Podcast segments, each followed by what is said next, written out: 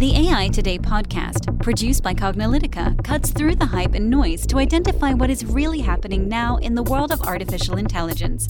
Learn about emerging AI trends, technologies, and use cases from Cognilytica analysts and guest experts.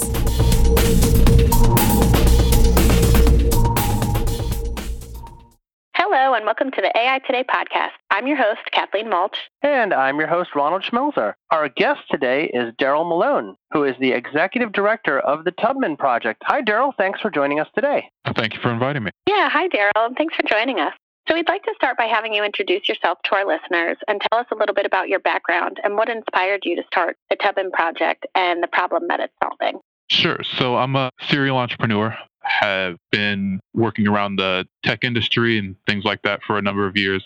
My main skill is as a software engineer. And so around 2015, I kind of became much more concerned about a lot of the things that are going on in the criminal justice system. Obviously, it's been a problem for a while, and there were a lot of things that had come out. There was a documentary 13. Michelle Alexander had a book called The New Jim Crow, basically talking about how destructive the existing criminal justice system is. And so once it became clear to me that Donald Trump was going to be our president, that kind of kicked it up another notch in terms of urgency. So I started thinking about what sorts of things that I could do to alleviate these types of problems. It's something that I've definitely come across in the past in terms of being profiled and in terms of dealing with those kinds of issues. And so I thought that I had a unique position, being that I have so much freedom in terms of my time, that I have a skill set that is useful for solving the problem. So I decided it was something that I could do to create this project and help to get it off the ground. Yeah, so tell us a little bit more about the Tubman project and the problem you're specifically aiming to solve and a little bit more details about that. Right. So the Tubman project is about building an artificial intelligence public defender. Or really what that means is a suite of tools that are AI enabled to help public defenders be more efficient. One of the big problems in the criminal justice system is that we have a lot of funding that goes into police offices, ton of funding. You can almost find any city and that'll be one of their biggest expenses. One of the ones that like the military on a national sense is kind of no cost is too high in terms of what they'll spend. A lot of money goes into prosecution. And then you have a tiny bit of funding that will go into public defenders. So what ends up happening is we have a very much one sided system. And all of that is compounded by the fact that our prison system in a lot of places is for profit. So now you have people that have a profit motive for taking away the freedom of other members of their country. So the end result of all that is that we end up having as the United States, with about 3% of the world's population, we have 25% of the world's prisoners. So that's one in every four people who is incarcerated in jail or what have you is in the United States. So that's to me a huge problem and something that definitely worth solving. We're hoping that our tools will be able to make public defenders who are generally tasked at more than 20 times the number of cases that they can really handle and try to bump up their efficiency so that they can start tackling a lot of that and make the justice system a lot more even. People can actually get trials and actually get a real defense. Mm-hmm.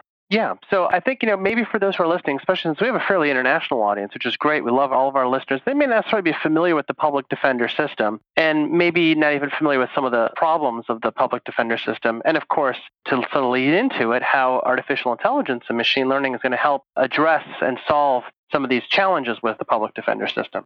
Right. So in the United States, part of our rights that are guaranteed is the right to defense in court. So there's a saying one of the famous things if you watch any of the cop shows on TV, the Dick Wolf stuff and things like that. You'll see they have the Miranda rights, and one of the lines is there is if you do not have a lawyer, one will be appointed for you, right? So that's the promise that effectively sets up the public defender system. A system of sometimes private lawyers, sometimes lawyers that are hired by the state itself that are assigned to help people who find themselves charged of any kind of criminal offense. So these are effectively the first line of what protects a citizen's rights. You know, the idea that you can't just be accused and then presumed as guilty and then just thrown in jail and never heard from again. And maybe that's for political reasons, maybe that's for, you know, what have you. In the United States, with our kind of the political situation that's going on in a lot of, really a lot of the West, where you have authoritarianism on the rise, that's definitely a big danger because one of the ways that authoritarians kind of take care of their enemies, whether that's political, economic, or otherwise, is to jail them, right? Use the power of the state to take those people out of play. A lot of times that's by trumping up charges against them, finding some way that they can get this person tied up in the criminal justice system. In the United States, we have a special situation in that we were a slave-holding country for a long time. So we had a massive labor force of people that were basically forced labor. And what happened after the Emancipation Proclamation is that the amendment left a hole that said no slavery is allowed unless it is for as a punishment for a crime. So what ended up happening is you had a lot of new laws that were written basically to target the newly freed black population and throw them back into jail for little whatever really they could find to put people in jail for. And since a lot of these people had no understanding of the law and, you know, really no training or anything like that, a lot of people ended up getting swept up. So you saw, a situ like, for example, in Louisiana, a lot of the positions in the government that were previously done by slaves are now done by prisoners to this day you know so it became a continuation of that system but even without that sort of conceit there's still just the for example if you look at turkey the situation they had there where they started jailing a lot of Erdogan's enemies and things like that. So it's a serious problem all over the world. So this is the way that I'm hoping to solve it in my little corner, so to speak. Yeah, I mean, you know, I, I, find all this really interesting, and I think that it's not always brought to the forefront, so people don't always know about it, especially if they don't have firsthand experience with, you know, either a family member or them themselves having gone through this process. A lot of people are just ignorant to it because they don't even know that this exists. And so I think there's been, you know, documentaries, projects like yours that have been really shedding light and bringing this to the general public. So I think that's great. But I'd like to dive a little bit more into this idea of an AI enabled public defender. It's I don't think that this is, you know, unknown to a lot of people that they have a huge caseload that they just cannot do on their own. And a lot of people plea out because of this, even if they didn't do the crime, just because, you know, they can't miss work and the public defender doesn't have enough time to really do all the research and digging into the case. So I want to know about, you know, ways that you at the Tubman Project are using AI to help these public defenders and to help the accused. Sure. So naturally, law is one of the toughest things to really tackle with AI, right? Because it's so heavily dependent on context. It's not a situation where you can just throw a ton of data at a situation and come out with an answer because the data all has to be taken into consideration of what are the local laws you know? Who's the judge that's actually going to be presiding over this? Who are the attorneys that are dealing with this case? So there are so many places that require a level of context that kind of goes beyond what AI can do now, right? So, what our focus is for the Tubman project is trying to find those tasks that are simple enough and repetitive enough that an AI can really be useful. And there are a lot of things around paperwork where artificial intelligence is useful, natural language processing for processing forms and things along those lines. So that's obviously one big area where we're looking. Another place is there have been a lot of laws that have been passed recently around body cams and things like that. And so a lot of that video is now being proliferated. And what we've seen is that there are a lot of public defenders that are actually fighting against this because it actually ends up on their desks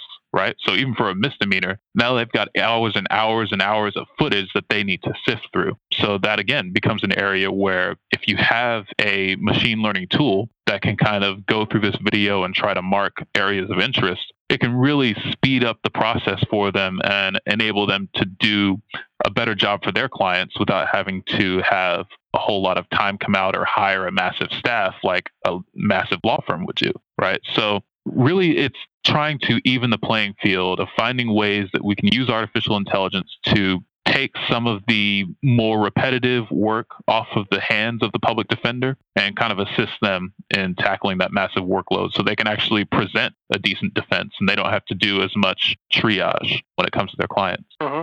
Yeah, so this is really interesting. So, so like if you go to the, the Tubman Project site at the uh, pretty easy to guess tubmanproject.com domain, You list a couple of interesting modules there that I think are some of them you just talked about, the case data aggregator, but it'd be nice to talk a little about some of these in depth. Especially, I'm really curious about the legal chatbot and some things like the arraignment survey tool. It would be possible for you to sort of talk about some of these different things. And I know that they're not all part of the project now. Some of these are future, but it would be good to sort of kind of go over these. I think folks who are listening to this may be really interested in sort of like the scope of how machine learning is being applied to these, some of these problems. Right. So I guess the way that we generally function is it's an open source project.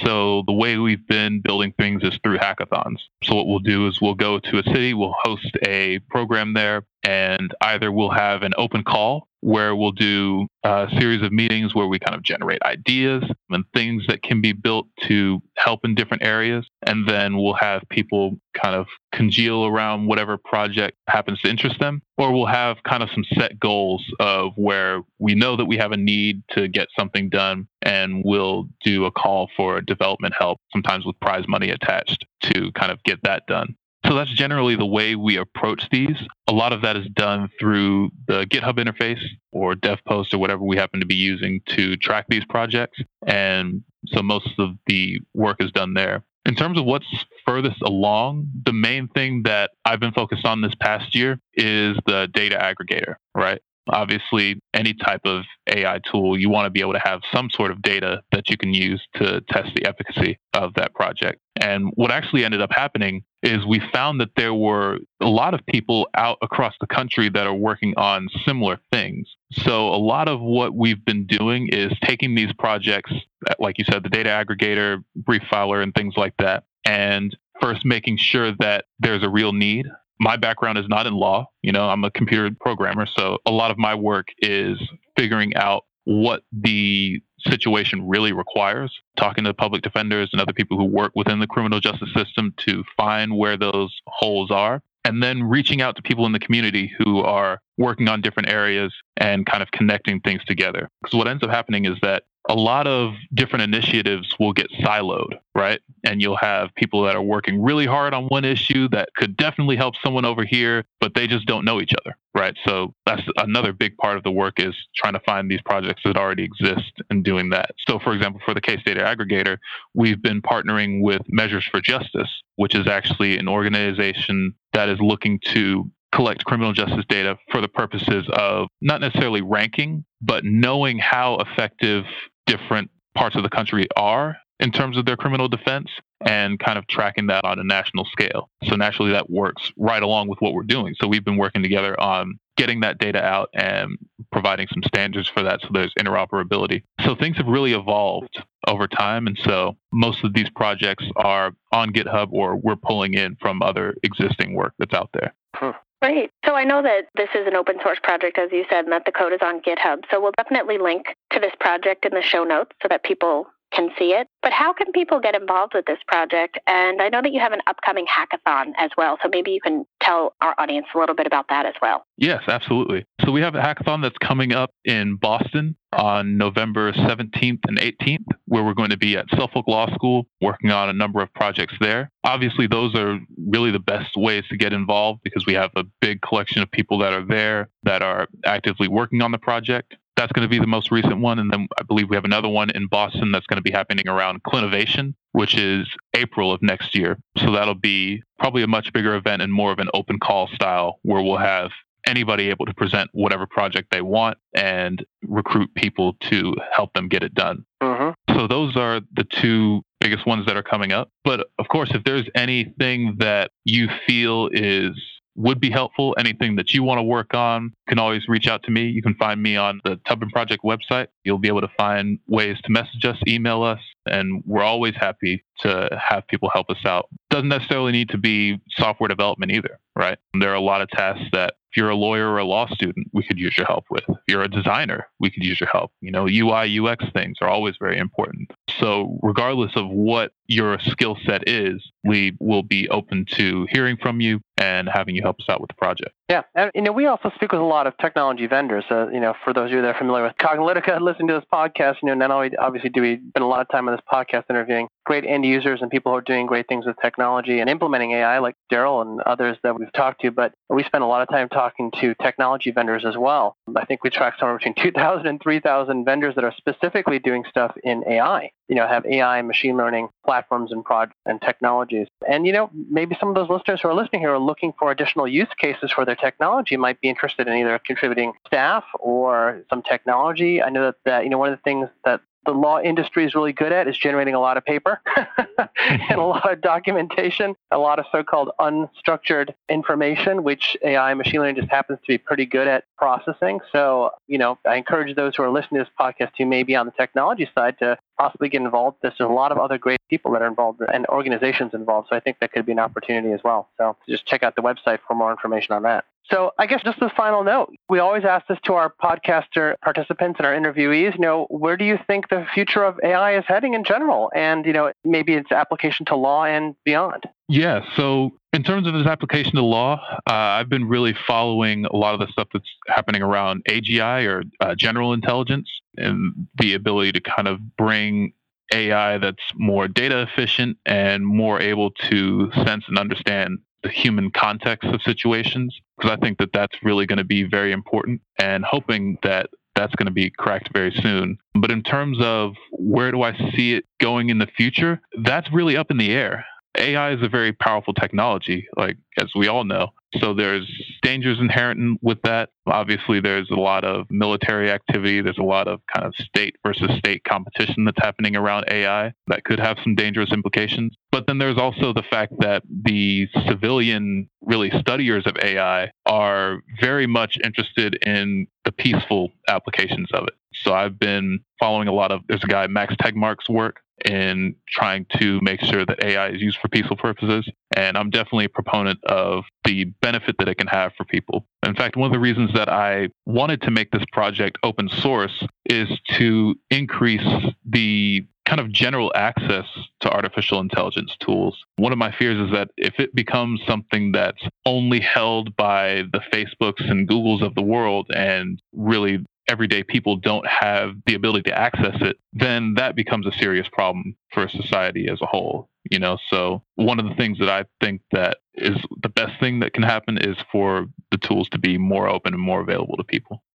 That sounds great. Well, that's part of the reason why I think we love talking to folks like you is to help give people more idea of all the different ways that which AI machine learning is being applied to all sorts of different domains. And we continue to be impressed and surprised at all the different applications. I would say, you know, 98% of which that we've been interviewing with are all different peaceful applications in different industries uh, for many different problems, everything from diagnosing medical uh, situa- industry related issues to you know manufacturing to mining to you know autonomous aircraft so there's lots of uh, really cool applications of AI and machine learning. That's part of the reason why we have this AI Today podcast. So I really wanted to thank you so much for joining us on this podcast. Really appreciate you participating and sharing your insight and knowledge. Absolutely. Thank you again. And looking forward to becoming a listener again. Yeah. Great. Yeah. Thanks for joining us today, Daryl. And listeners, as always, we'll post any articles and concepts discussed in the show notes. Thanks for listening, and we'll catch you at the next podcast.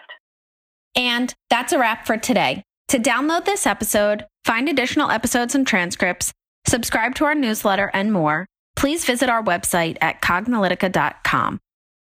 Join the discussion in between podcasts on the AI Today Facebook group, and make sure to join the Cognilytica Facebook page for updates on this and future podcasts. Also, subscribe to our podcast in iTunes, Google Play, and elsewhere to get notified of future episodes.